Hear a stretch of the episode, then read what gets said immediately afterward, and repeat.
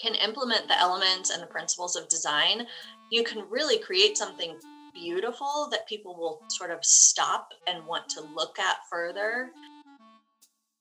I really come from an approach to retail visuals, visuals in general, with strategy in mind yeah really it, it can just be part of like your brand building and your awareness where people see an element and they know like oh that's that's this store. Like i need to go there. My friends have been there.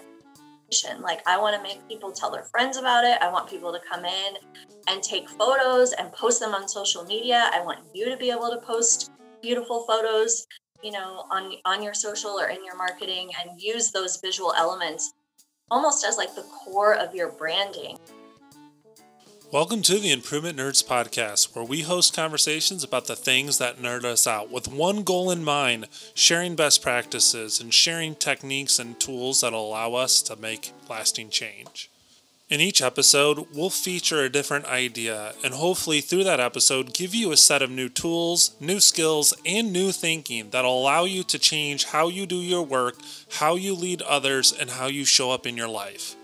We're so excited that you've chosen to nerd out with us. We hope that these episodes are exactly the things that you need to hear in order to get started in making the improvements that you want to see happen in the world.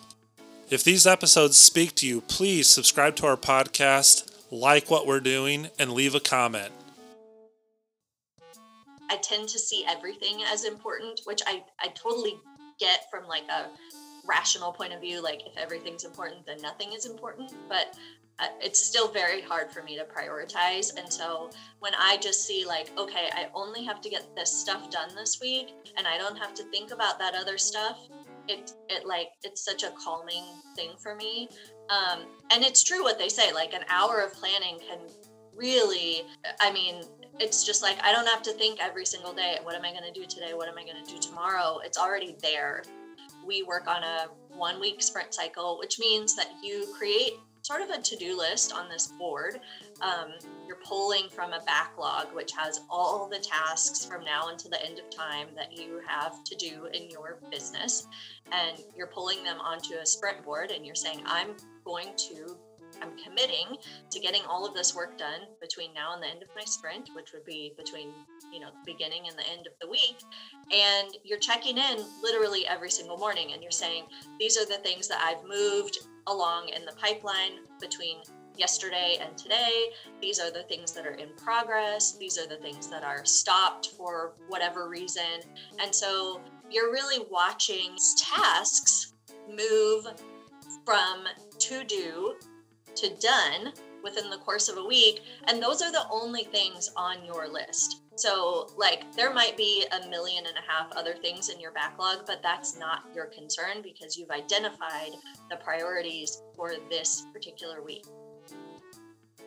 Margaret Mead said it best when she shared that one should never doubt that a small group of thoughtful, committed citizens can change the world. Indeed, that it was the only thing that ever had. I couldn't agree more. Let's get busy, improvement nerds. We got a lot of work to do. Good morning, improvement nerds. This is Tom West. I'm back with another episode. We are recording early. I asked my guest if she was a morning person, and her response was mostly. Sometimes it kind of depends. Um, but here in the Midwest, uh, we're kind of in uh, a transition phase where children in school are still virtual and still in person. And here in our house, our twins are still doing virtual learning for kindergarten. So they start at 8 a.m. and it's a battle to try to get bandwidth for internet. And there's just a lot of things going on. So I'm like, maybe we can get this done early. So I'm up early. I'm normally a morning person. Anyway, so I, I sent Sheena a message and she said, I'll I'll be there. No video camera time. We're not doing a video cast. And I'm gonna have coffee. I hope you don't mind. And I I'm so grateful that she agreed to wake up early to make this happen. So good morning, Sheena. Good morning, Tom. Thanks for having me. Yeah, for not being a morning person, you are already on it. I think before I hit the record button, you and I were just kind of chatting and getting ready to go. And you're you were being super silly, and uh, I I just can't wait to go through this podcast because I've already been laughing with everything we've discussed so far this morning, and I know have a lot of fun as we go forward. I chalk it all up to the power of coffee. I I miss that. I love black coffee, and as I shared before we hit the record button, I and you said this too is like I've had to moderate it a lot, and you were saying you're moderating it too, like your cutoff is year after year kind of creeping up. Like okay, I can't have coffee after. What what is your cutoff period now? Um, it's about four or five. I think it's still pretty late in the evening compared to a lot of my friends. They're like, oh gosh, I can't do caffeine afternoon. So I'm I'm definitely on the later side. Yeah, I'm envious. I wish I can drink to the day. awesome. Well, I'm glad you're here. I'm glad you're caffeinated. And I'm excited to share this episode with the improvement nerds of the world. So let's go ahead and, and not keep them in suspense any longer. I'm going to ask that stage setting question of what are we nerding out about this morning? We are nerding out today about design thinking, specifically problem solving and prototyping and all things to do with productivity and things like that. That is a big nerdy topic, and I cannot wait to get the gory details of everything you've just set up right there. Uh, before we jump in and like turn the pages on it and you know become students of this topic, I want to get to know you a little bit. So um, I've learned that you had had a hand in the window displays of a local retail shop. And this retail shop is one that I love to go and just check out the windows.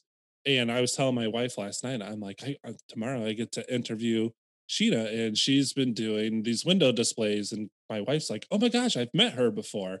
So you're you're out there um, you know, putting putting your name into the universe, and it's just crazy that um, you know, the, you, I'm sure you'll share in this story that that you're here because you didn't think that you'd be doing what you're doing now. So, I I want you to kind of walk us through your journey with Anthropologie, your, even you know your education background through you know some of the experiences you've had to to what you're doing today.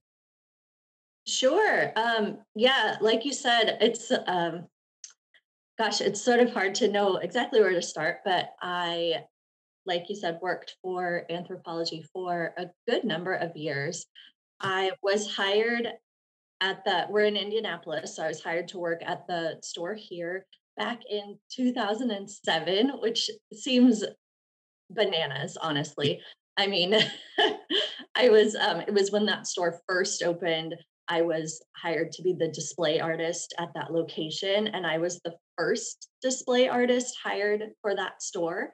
So it really felt like the art room is what they call it is in the back back of house and that's like the studio area for all all things to be built and created and and it really just felt like that was my studio to sort of make into my home um, but yeah, I worked with the company um, as an employee from 2007 to 2015. Now I'm forgetting my dates. I think 2015. I want to check LinkedIn and make sure your timeline matches. um, but over that time, I really they they approach visuals so differently from most retail stores.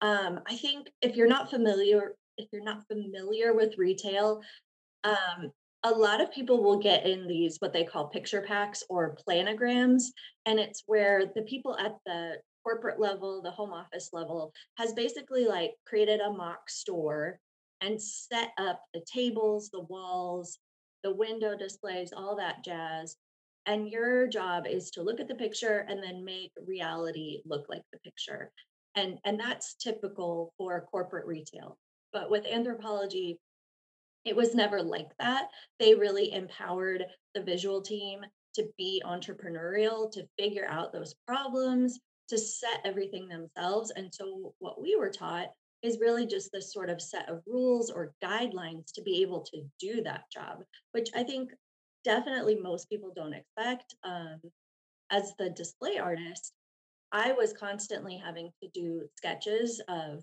displays that I would be building. I had to source and shop for all the supplies, which again is not normal. Um, and then we would go on these calls with our district and really like sort of it was like similar to art school. Like you would propose your idea, you'd present your sketches, you'd show your inspiration, you would talk about the elements of design, and then your district boss would say like yes or no or or critique and and change things. And it was really such a high level experience. And then again, you would build the display, you'd install it, and then you'd send pictures and and you'd have critique again mm-hmm. and they'd be like you need to elevate this you need to hit your uh, focal point harder. I'm not seeing the rep- repetition that you included in your sketches. And so it's just like yeah all of this very high level design thinking that um, i had for years and years and years full time 40 hours a week of just designing and building and creating these large scale installations. It's it, it was such an incredible experience.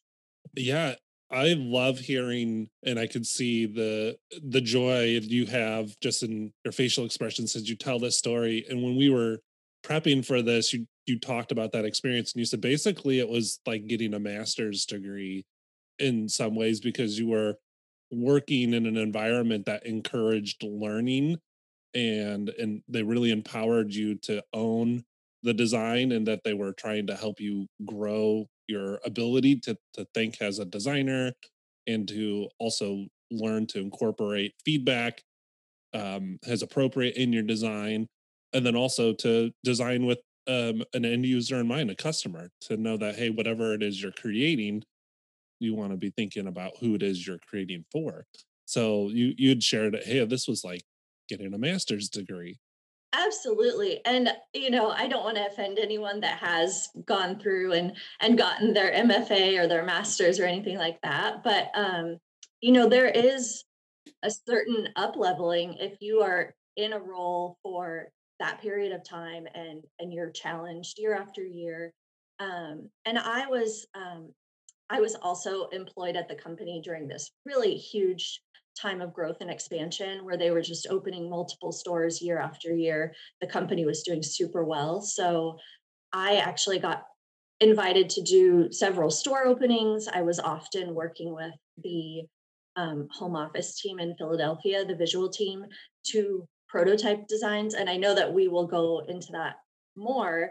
Um, but that's really like where you're working with the visual director on something for the first time, you're doing lots of material testing, you're figuring it out, and then those like step by step how to's are rolled out to the entire company. So, you know, like I feel like I was super lucky even to be a display artist in the first place, but to be like one of those, I guess, top people that, you know, got to do all of this sort of added on special stuff was was even more just like tools and problem solving skills to add to my toolbox. And I think that experience kind of took you from being a designer into more of a visionary because being creative is definitely a skill that you know you came by naturally but then trying to think through how you would deploy this across an enterprise and to other designers to have them take and act on these ideas and bring them to life in their own locations you know that was i'm sure just profound learning because uh, not everything translates that easily so you had to be thinking about uh, how do i communicate this idea? What materials are accessible in these people's areas and how do we think through switching and getting alternatives? So even that experience i think probably was very rare like you won the lottery in that mm-hmm. regard. Do you feel like that? I I really do. Um, you know, I just I think that time in my career was just so special. And full disclosure, I still work with the brand today. They actually hire my business um, to do some of those high level things. Um, sometimes I travel and work with them. Sometimes I work from home and and we have feedback back and forth. But um, yeah, it's just I have such a great relationship with a lot of the people still in the company and um, you know like you were saying having to think through you know put myself in the shoes of other display artists in other parts of the country um, luckily there's still a lot of creative freedom in terms of like oh if i can't get my hands on a certain material or if my window is way too big to do a super detailed display like that they can of course make that call. But um, it is a different thing when you're when you're creating a how to to sort of put your mind into someone else's shoes and think like okay these are the steps. This is how i'm going to break down this process. These are all the photos i need to include. And and you have to sort of figure out like okay where do they need to see exactly like step by step by step and where can they make the leap? Maybe i don't have to explain every single thing verbatim or maybe i don't have to have a itty bitty tiny picture of this one little detail like maybe they can make the leap and and figure that out. And um i've done a lot of creating how to's into my current job now. Um we can we should definitely talk about winter lights at Lilly House because that's yeah. i've basically included this entire workflow into the work i do now for Newfields, which is great. So you're everything you were saying like the the upbringing you had with Anthropologie the passion you had for that work the relationships that were there like that sounds like a dream job. Like everything you were saying is like man i i don't know if i would have taken a leap because that comfort zone was probably really comfortable. You knew to succeed in somewhere in that journey um, you got an itch that was just kind of or a whisper in your ear encouraging you to go out and to start your own business. So talk to us a little bit about what was driving you from to from going from such a reputable organization that has beautiful uh, products in beautiful presentation and i'm sure awesome that doesn't happen by accident that's surrounded by great leadership and great resources. So you had everything you needed to have an awesome career there but something kind of encouraged you to to make a change. And I, I want you to kind of talk a little bit about that journey of saying I was comfortable, but something somewhere told me I needed to do this. Yes, and um, I know that you are familiar with the Enneagram as a fellow nine. Um, anybody that's listening, if you're familiar with Enneagram, I'm a nine. I'm the quintessential nine. Like I love to just get real cozy in my comfort zone under a blanket um, with my cat, all of the above. And and yeah, it was it was cushy. I, I mean, the job itself, like day to day, was very challenging. But overall, you know, I knew that I had good job security and um, it was a dream job, like really, truly. But I also know that I was in the same role in the same store for my entire time I was with the company. And it was the only store in Indiana. It still is the only store in Indiana. So the only way that I was going to move up in the company was to either change stores or change my role, which I didn't want to not build display. And you know, I my husband and I we we bought a house, like we weren't necessarily in the right space to move out of state. And so I just decided that I probably needed to, you know, basically that my time had come. I kind of reached a ceiling um, with what I was doing in the company. So I started looking around and um, I got hired. I didn't start my own business right away. I got hired um, as a conservation technician at the Indianapolis Museum of Art at Newfield. Um, so I switched gears. I went into the world of museums, fine art. I was actually working with the art touching the art. I learned art handling. It was amazing.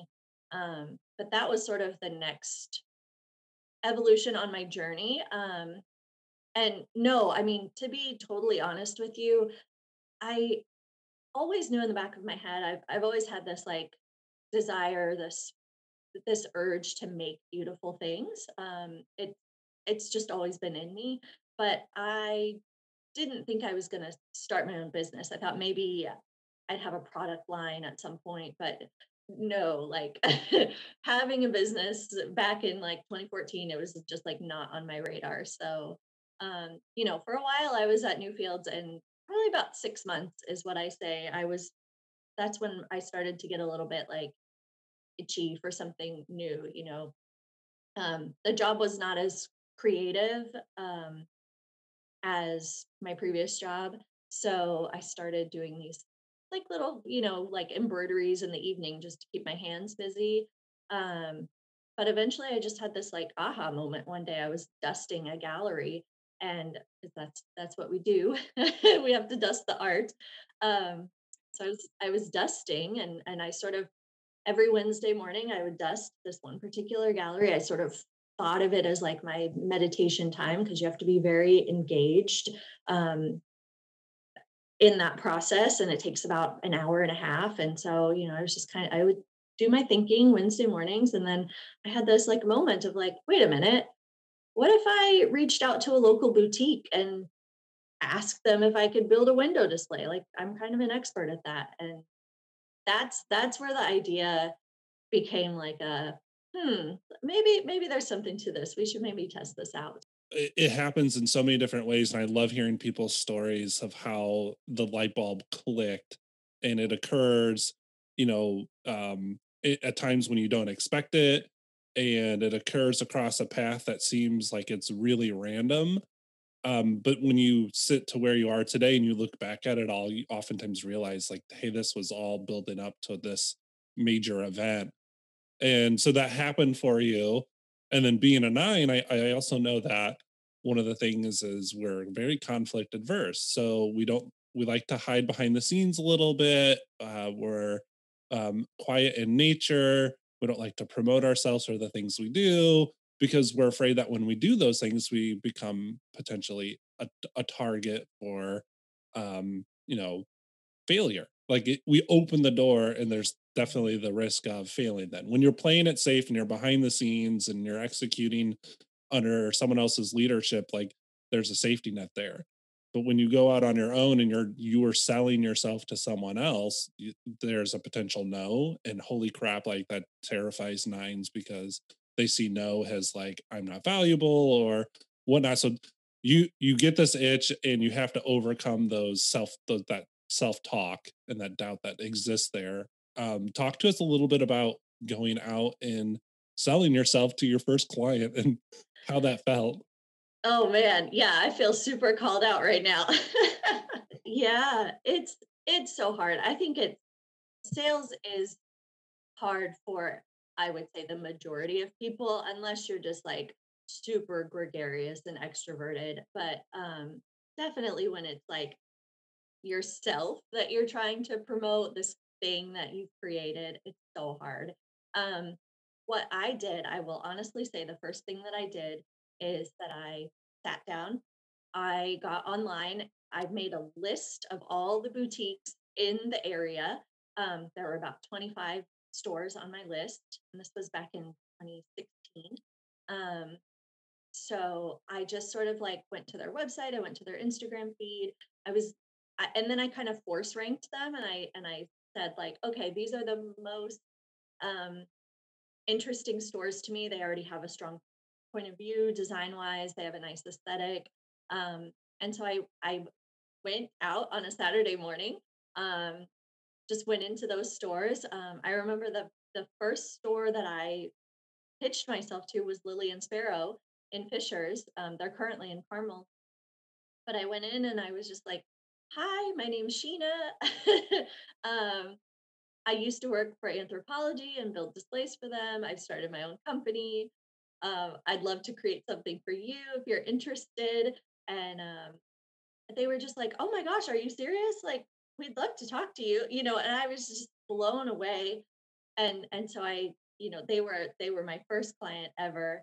And then I sort of did the same thing with Kindred um, and Carmel. I sent an email, just a cold email, and just you know, told Christy, the owner, how beautiful I thought her shop was, how I loved her her whole design vibe, and just you know, I was being sincere, honestly. Like I I thought what they were doing was really good, and and I just came with all of this experience where I could just maybe take it to the next level if they were interested. You know, it was very like the softest pitch you've ever seen, just very like hey, I have some experience. I'd love to collaborate with you, kind of thing. And there were a couple other stores that I also went into and kind of did the same thing and they either you know didn't understand or definitely weren't interested and i was like okay um but yeah um lily and sparrow and kindred were my sort of first two clients in 2016 they were the only people that i worked with uh,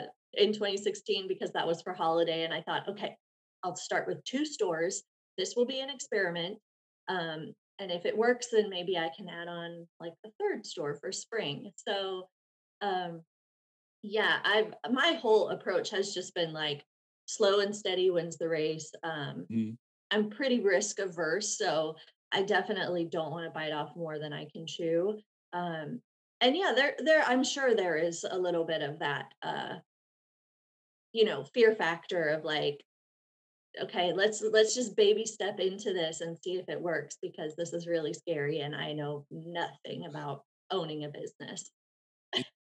Thanks for sharing that story and you know kind of revisiting the emotions of putting yourself out there and and going from being behind the scenes and having a safety net to being out all on your own and pitching really yourself most small businesses are the person mm-hmm. and that person's experience and their ideas and that's when you go out there you're definitely exposed and you know the, the fear anxiety all these things kind of creep into your mind and even the people who told you no i'm sure you you one it was not as scary and terrifying or as harsh of a no as maybe you made up in your mind because i have done that too um but even in that no they give you like a little piece of feedback that really helps you in your next yes and i think um that really helps us grow as individuals i know it's really hard to get the courage to go put yourself out there in the first place but once you do it it's really not as terrifying as you had made it up in your head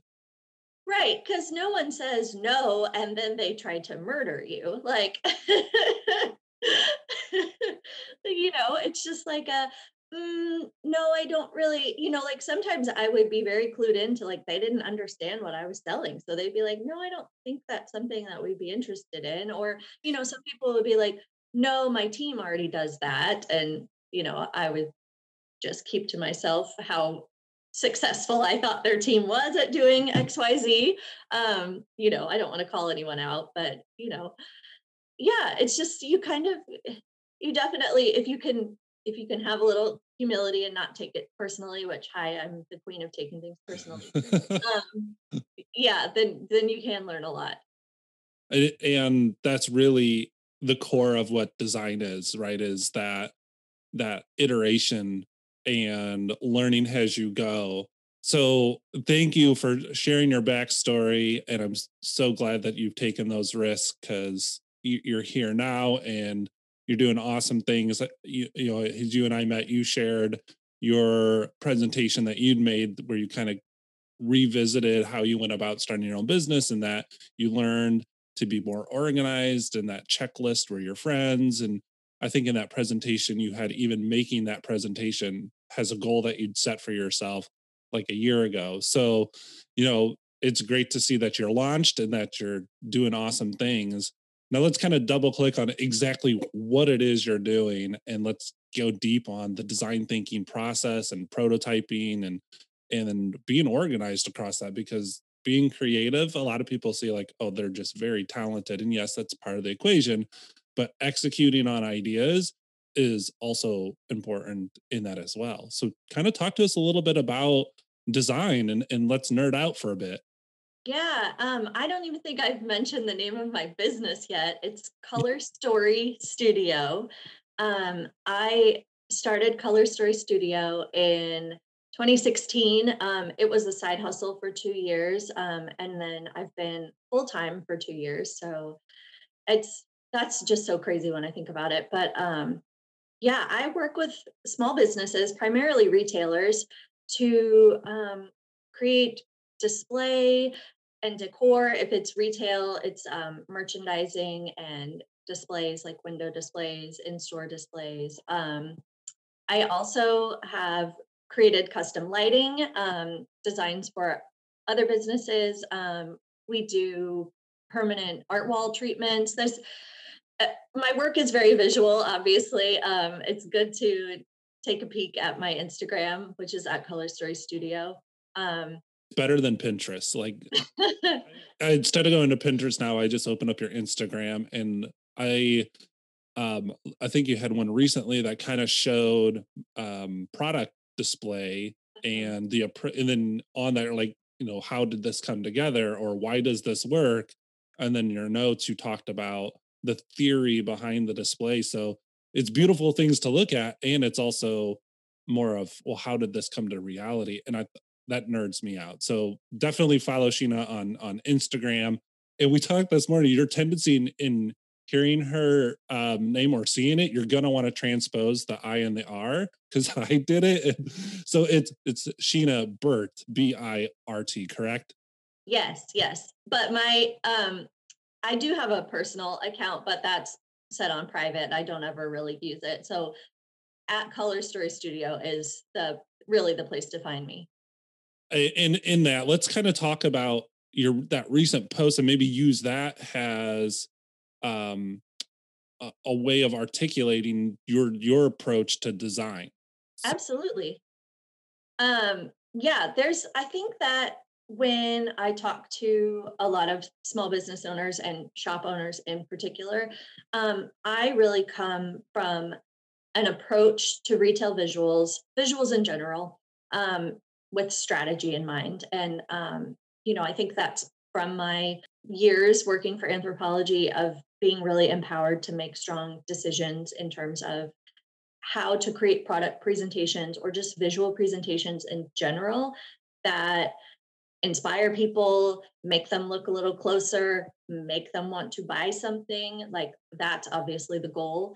Um, but yeah there's there's a ton of strategy there and if you can implement the elements and the principles of design you can really create something beautiful that people will sort of stop and want to look at further um, it's all the other things in the store too from even how you arrange the furniture the, the actual physical floor planning um, can really help to work a person through the space get them to stop and sort of look high or low. It's, it's all a lot of strategy and and you can implement those things like or I can do it for you. But yeah, I offer merchandising services. I do offer store design and floor planning. I recently worked with a store where I designed the floor plan. They were moving to a new location. So I physically picked out all of the furniture and fixturing for them and set the floor plan. And they're doing like 3x the revenue that they were doing in their old space. Like, I'm not making this up. It's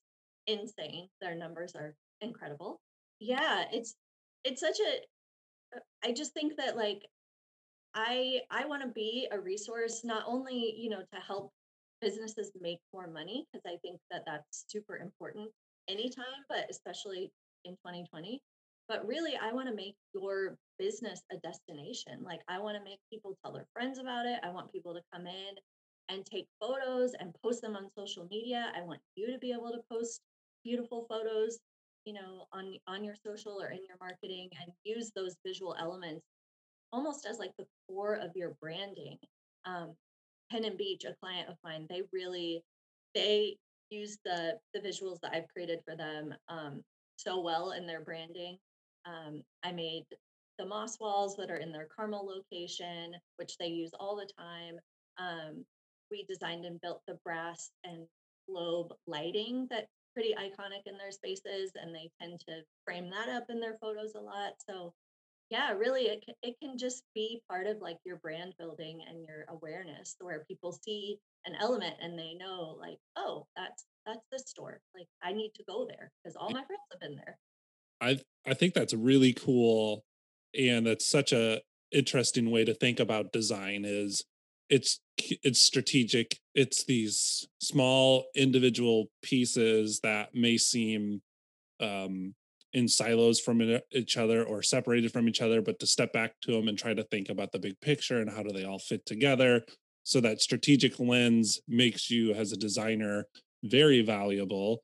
And then your goal through design is to create a, an experience and to provide a feeling or to create response of an individual who encounters that design to be motivated to do something and that that's something in retail is to share the brand to celebrate the brand and to be loyal to the brand either in your purchasing behaviors or in recommending individuals to you know trust that brand as well and, and buy their product or services from it as well. So that we don't have to dispute the case. Design is really important to business and when done very well can really be a defining moment for that business so we know design's needed but a lot of people think like design is um, done through magic and that it's flipping a switch and it's all just going to happen really easy because you have a good designer but behind the scenes design is hard work and you can attest to that and it's also kind of putting it out there getting feedback and iterating iterating iterating and it's kind of fail fast fail cheap so kind of talk to us uh, not about the importance of design but how actually design comes together how these beautiful things are brought to fruition. Yeah um you're you're absolutely right in that there is a process called prototyping um, that i learned working for Anthropologie that I put into practice now, um, where you take you have an idea, you you've had your initial conversations with the client. Um, a lot of times I'm showing past work and and we're kind of using that as a jump start to get the conversation moved forward into maybe what they want to see you know i hear from most people they see something i've done they're like oh i i want something like that but you know obviously they want it to be their own version of something like that. So, um, but then some people want something completely out of left field, completely original. So I like to show them a lot of past work that I feel would kind of vibe with their brand.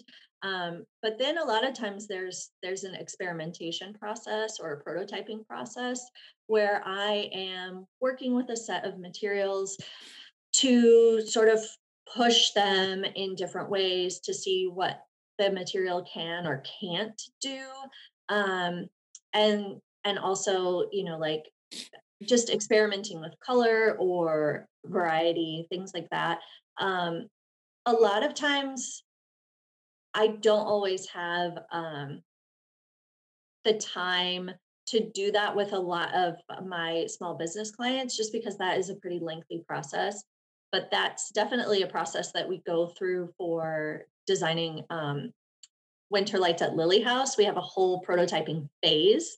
Um, if you've never been through winter lights, it's a holiday um, interactive it's a walkthrough event where the entire first floor of this historic mansion is transformed with room sized installations. Every room is different. So um, we are every year deciding what new elements to add into that installation and they obviously have to be prototyped first. You can't you can't just think like i'm going to do x and then immediately do x. You have to figure out how how you do it before you actually execute it and we also work with a lot of volunteers to do a lot of the the production work so it's my job to do the prototyping create the how to which are the step by steps I also am in charge of sourcing all the materials, um, with the quantities, the links of where to get everything. It's a massive, massive undertaking. Um,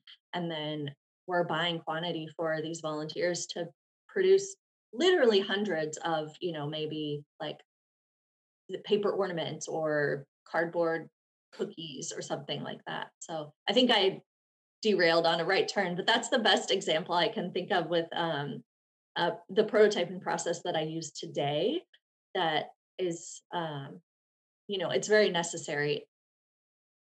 It, it's essential. And I think and, and who comes in and consumes that experience oftentimes has no idea how that actually came together and all the coordination that needs to occur to actually you know do that and do it in a way in which it's it's well executed because the attention to detail is critical at that point and at that scale every little thing has to be done um, in a way where it's not necessarily perfection but you're wanting to do it in a way to where it can be appreciated absolutely um, it's so hard for me because um, you know i don't work i don't work for newfields anymore they they hire my business to do this but um, you know i'm not the one that's there with the volunteers as they're producing everything so mm. you know my there's you know it's not just me that works on the lilly house display there's a, a team of about four of us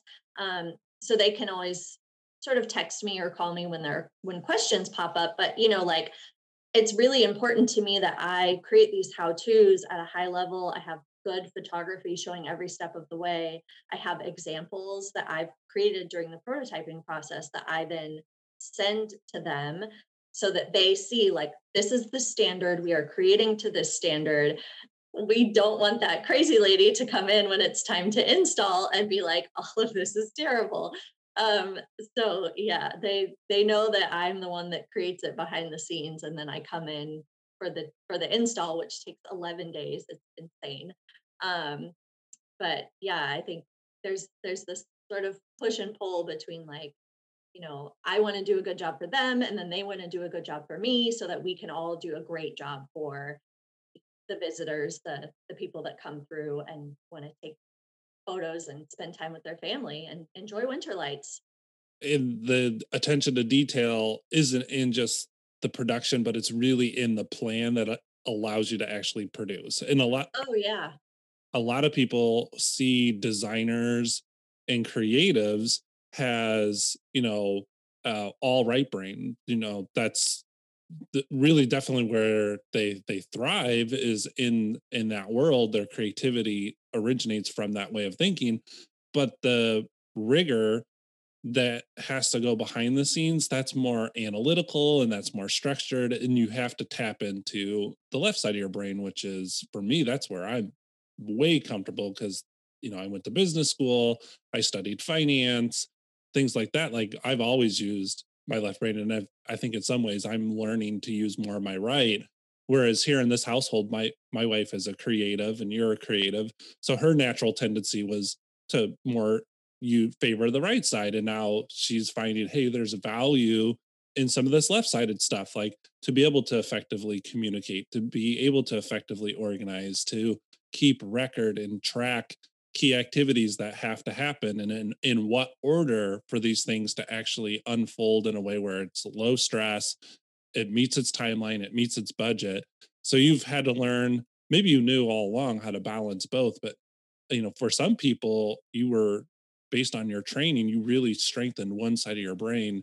And then you know as you go out and you try to execute stuff you're learning hey there's some deficiencies there. So you have to wake up that other side of your brain.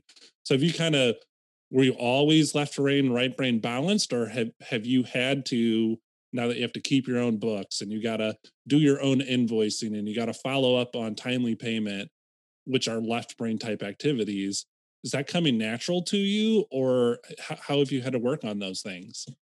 Um it is and it isn't coming naturally to me. I would say i've always been very detail oriented um i learned in college, I went to art school, the Savannah College of Art and Design, um, and took. It's actually it's funny. I took a weaving class because um, I was a fashion design major and a fiber arts minor. um, I took a weaving class, and I thought it was going to be terrible. It was required for my minor, and I fell in love with the process. And it's like so boring. Like you have to, you're just tossing a shuttle back and forth. You're packing the loom, like sit out a loom, weave the fabric. But first, there's like literally hours and hours put in of setting up the loom. And I say all this because I learned that I love process. And a lot of the work I do today is process work, it's very repetitive. Tons of the work I did for Anthropologie was process work. So um, I definitely have always had that in me where I don't mind doing the same thing over and over again. And I think when it comes to keeping books and, and things like that, you have to almost be okay with process because it is repetitive. Like it's boring. You do one task over and over again. You have to do it regularly. Um, and you have to have good follow up and follow through. And then um, I think I've always been pretty logistically minded too. That's that's definitely a strength of mine. Um, but I think I I learned the workflow working at Anthro. I mean, so much of what I do today really stems from that experience where, you know, I would be installing a window, but I'd have sketches due for, you know, whatever project I was installing a couple weeks from now, and I'd have shopping that I needed to do. And I had, oh, hey, you've got like two people added on to help you today. So you need to have helper projects for them. And it's just like you're managing not only like a billion different projects at a time, but you're managing multiple people at a time and they're all working on different things. And that is literally to this day where I am right now. Like I have, I think I have a dozen projects that are being installed between now and the end of the year, which is overwhelming to me. But, you know, and they're all at different stages. And yeah, I mean, it's just like, it's a ton to keep managed in my head and and a lot of people are like well who's your project manager and i say oh well that's me and um we can talk uh, i've implemented a, a new system in like accountability and a project management system but I could go on and on about this stuff. And I'm just like, I wish I had, it's too early to eat popcorn, but like, you know, uh, we had started out where and made a case like, hey, design is really important. It's crucial for businesses to convey their message, to adopt a designer's mindset, and to really embrace creativity. And then almost in 15 minutes, we we go from that to also say, but but don't forget process and don't forget execution and don't forget um, the the things, the structure, the systems and structures that allow people to work together and to collaborate, which includes effective communication, clear and measurable goals, uh, detailed task and record keeping of what we're working on and what we're learning along the way. So now you just made a case for process management and performance improvement, and like I, this stuff is that's where I like am always telling businesses like, hey, you can have really good ideas, and yes, ideas are important, but so is the piece of executing on those ideas and involving people in them, as well as asking those people to provide feedback to your ideas and to calibrate along the way where appropriate. And you know, so I, uh, what what is your your approach to? We talked about your approach to design. Now, what's your approach to project management? Um, well, my husband is a software developer and I used to do like basically it's evolved from like pen and paper list making to I was working in Asana, but I uh, it's okay. I mean, I know that some people love it. I do love Asana. You just that this we're ending this podcast. You just there's something better out there. I I must know what it is. So I think that I, I knew how to use Asana, and I even well, I don't think it's in it's entirely intuitive figuring it out, but I had purchased like a, a digital course and I I that course offered some templates. I thought it was really good and I I was using it, but I feel like there's no accountability built into Asana, which I think is the problem with most project management. Oh my god. Systems you're just killing it right now. Yes, like it's not let's like have a plan just to have a plan, but let's have a plan to actually advance the work and let's not confuse pro like activity with productivity. So make sure that your plan is actually progressing towards the desired outcome and also that the plan helps to create transparency and accountability. Okay, so that I agree with Asana. It, it does not drive the accountability as good as some other systems do. Now, but I still use it because it's free. Oh yeah, for sure. Um, and I use something else that's free. So, um, like I said, my husband's a software developer, and um, he uses Jira, um, which which utilizes the Agile framework. Um, and I'm probably going to be speaking in code to some of your listeners, but um, um, that is basically you work in a sprint cycle. We so he taught me all of this and I am you know probably not using it exactly the right way that you're supposed to quote unquote. Um, but this is what a lot of software development teams use. This is what his team uses at work and then um, we've started implementing this in our business. So we work on a one week sprint cycle which means that you create sort of a to-do list on this board um, you're pulling from a backlog which has all the tasks from now until the end of time that you have to do in your business and you're pulling them onto a sprint board and you're saying i'm going to I'm committing to getting all of this work done between now and the end of my sprint, which would be between, you know, beginning and the end of the week. And you're checking in literally every single morning and you're saying, these are the things that I've moved along in the pipeline between yesterday and today. These are the things that are in progress. These are the things that are stopped for whatever reason. And so you're really watching these tasks move from to do to done within the course of a week. And those are the only things on your list. So, like, there might be a million and a half other things in your backlog, but that's not your concern because you've identified the priorities for this particular week. And that has been a game changer for me because I I think it's in my sort of nine brain, I have a whole lot of trouble prioritizing things. Um, I tend to see everything as important, which I I totally get from like a rational point of view. Like if everything's important, then nothing is important. But uh, it's still very hard for me to prioritize. And so when I just see like, okay, I only have to get this stuff done this week, and I don't have to think about that other stuff. It it like it's such a calming thing for me.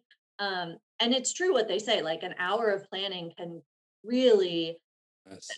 I mean, it's just like I don't have to think every single day, what am I going to do today? What am I going to do tomorrow? It's already there. So, um, and then at the end of the week, you can see like, okay, have we gotten everything else? Have we gotten it all done? Okay, if not, then it's carrying over into next week. And then that obviously affects your next week plan. So it's just been, like I said, game changer. And during this holidays, always I consider being in holiday right now because I'm prepping for holiday displays, but holidays always my crazy busy time. But this is the busiest I've ever been. So thankful. Oh my gosh. But um yeah, it's it's it's a lot to wrap my head around. it's a uh, it's high stakes environment. It's somewhat of a pressure cooker. You have these you're running concurrent projects, so it's not what am I doing for this project, but across all your projects, and that creates a backlog of work and it's really hard to not feel overwhelmed when that work is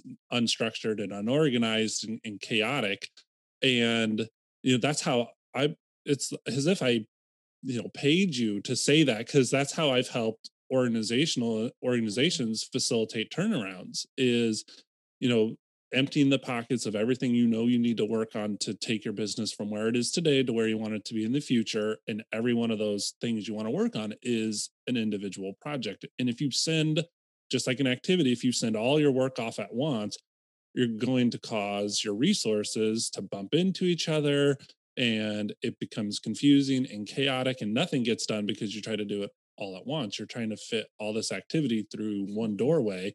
So you have to prioritize those things and you have to make decisions on what you work on in what order and then once you've ordered that work you need a process to actually activate it and what you're proposing agile um, i i was taught before agile was a thing is when i did my my mba and my pmp and my black belt and i'm so glad scrum and agile are coming forward but i was taught it in the form of kanban which is k-a-n-b-a-n which is you take your work and you think about it in kind of four columns. You've got your parking lot and you've got your inventory, but then you've got your to do, doing, and done. And you manage them in a cycle. And the most common cycle is a week, a work week. Um, and you know, you at the start of that, Monday has a schedule and it's about filling the funnel up and saying, here's what we need to do and setting priorities and then creating work packages. It's a whole bunch of nerdy stuff, but it's a structure that works. And along the way, it helps you avoid the overwhelming sensation of you got to work on everything, but it also helps you celebrate these small wins of getting work done. Doesn't it feel really good to move something from the to do list to the doing, I'm actively working on this, to now I'm getting this done and I'm putting it in the done column? How does that feel to see that happen? It is the best. Um, the other thing that I love, and and you can you can utilize this workflow in Asana. I mean, it's it's just a method. The thing that I love about Jira is that there's a way to assign points to things, and this has been this has been the real key. um, because we assign points to all of the individual tasks. And so we know that when we're planning, we know that um, actually what we do is we we equal one point equals one hour. And I know that that's probably not common, but I just like to see it as that because I think about things in terms of like, this will probably take me four hours. Um, I've learned to get really good at estimating over time. I've been doing this for over a decade, so I, I know how long things take for the most part. Um, so um, we just fill up to the you know number of points that we have in a week like you know it might be 35 hours so 35 points and then i can just like it feels so good to see like your number of points in the to do column goes down while the, your number of points in the done column goes up. I just i don't know there's something about like that in and of itself is so rewarding to see like i did so many hours of work this week and i was so productive and yeah it just feels really good. So when i started to facilitate improvement in healthcare you know i was working on in kaizen events and so kaizen is a a major project executed in a week. Um, so you're redesigning process, you're going out and collecting voice of the customer and you're collecting data, you're designing solutions, and you're actually testing them in a very short period. So this is like orchestrated chaos and it requires the facilitator to be really hands-on. And when and, and working in healthcare, I was totally out of my comfort zone. So I was prior to that working in treasury services, um, doing a lot of data analysis and forecasting and really in my right brain world and then i had to get way out of that comfort zone and stand in front of people and actually talk and like i was terrified. And when i when people in that design sprint would say things like well we've tried that before or that won't work or i can't do that i was able as their facilitator to say uh, you know we're we're capable of doing things that we didn't think we were and here i am today a person with a master's degree in finance standing in front of people to which i'm very afraid to do public speaking and encouraging you that you can do something you didn't think is possible. So i did that kind of like the reverse of going from right brained master's degree in finance to leading people and really encouraging them to apply empathy to solving the problem, which is core of design and that taps into the person's left brain. And so I was able to challenge people to say, like, you're, you're capable of things you didn't think were possible. And so it's great to meet almost the reverse of what I was to have a person who has an art degree stand in front of people and say, creative work came very natural to me and structured work was a bit of a stretch but you just articulated agile project management and its importance as good as anyone I've gone to business school with. So for everyone out there who is like, I can't do that, you've now just met a case study to suggest that yes, you can. You can go from right brain thinking to left brain thinking. Um, so that is I'm just, and you've lit up when you talked about it. It's obvious that you were skeptical at first when your husband tried to convince you you should be using agile. And you're like, yeah, right. How's that going to make a difference? Because it feels like it's going to be more work. I have to stop and I have to plan and I have to learn this new tool and I have to use these funny words. Oh, shoot me in the face. I don't have time for that. That, you know, it's true. Look at your little smile. Yeah. True. It's so true. And Jira, Jira, the software is is not that attractive. Like I I know that that's the dumbest thing to say, but Asana is so pretty, and and you know, like Jira definitely feels more masculine in its design, and and it's not intuitive. Like oh my gosh, it's just like sometimes it feels really clunky and yeah so it was just like uh, no don't don't mess with me. I had my workflow set up in asana and like i don't want to be messed with. I don't want to learn this new thing. And you know to his credit ezra was like um yeah but maybe this could be better. And he's like just give it a try. And if not he he was willing. He was like if i teach you jira and you don't like it then we can go back to asana but you teach me asana. And i was like okay. And then so we started we did like a month where you know, I learned Jira. We we tried it, and I was like, oh, this is this is really cool, and I'm getting stuff done. So it sells itself. Like it, it does. it wants you to start. It's not more work. It is the work. That's just yep. you go about consciously deciding to do the work. And what what a beautiful way to kind of take this episode and bring it together is like there's a true benefit of learning how to tap into both sides of your brain to think creatively and to think in a more process oriented way and combine those two things to actually um, bring forward great ideas but also to follow that great up by that great idea up with a plan that's actionable and actually able to be executed on. Like you're like now i don't know we're gonna have to absolutely. Um yeah oh my gosh if i couldn't if i couldn't do the work then um you know i wouldn't have a business. Like it's it's not like i have to i have to come up with ideas and and then actually execute them or else i'm not going to get any money from my clients. I'm not going to earn their trust. Like it just doesn't happen. It becomes a hobby and that's not what i'm doing. I'm running a business. That is really well articulated. I have uh, like i feel like we could have had a two hour episode and just gone so much deeper on both of these topics but i think you you hit the highlights and you painted a beautiful picture of how these two things can coexist and work together and create success. And you know don't expect to do either of these things perfect from the onset just be curious about them and treat it like a journey like learn as you go. And i know today you would probably say hey like i ha- i don't have it all figured out. I'm putting words in your mouth uh but is this no, you're right right like we're all oh, absolutely and i i just am so glad that you came on and nerded out with me today and I wish the best for for you, your family, and the color studio. And and I can't wait to watch the tremendous growth you have because, like you were saying, it's uh, in in um, reality, it's not just you know what can you do it's really how you do it and why you do it for the people you try to serve and it's really clear that you're passionate about this stuff and it's not that you're passionate about it for your own personal benefit. You're passionate about it because you know what it can do for other people, for their business, or for them as a consumer. And I think that is so cool. Well, thanks, Tom. Yeah, I I mean, I just I've been so lucky and blessed to work with amazing, amazing businesses and clients in this area.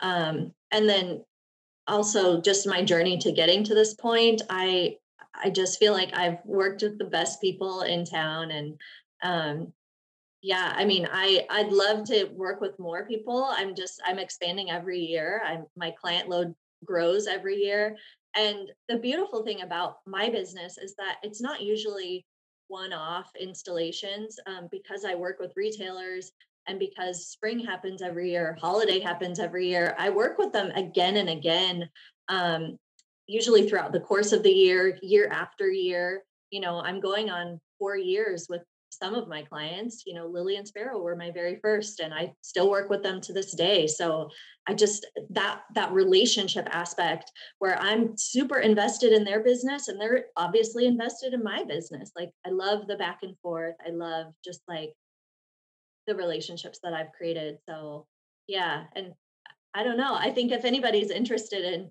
up leveling their business setting themselves apart in terms of how they how their business looks, how how their sales are impacted. Um, I just I'd love to talk to you. So yeah.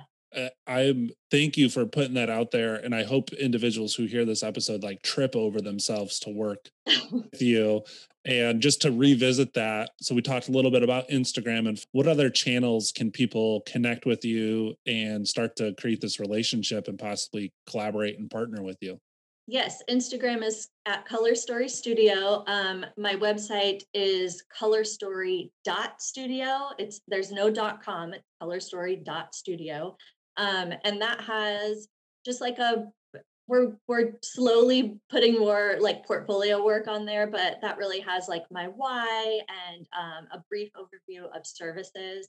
It also has this really great um, DIY store assessment um, so that's a little freebie. If you have a store and you want to assess your store from a high level, you can get that. Um, and then I'll I'll just give out my personal email as well.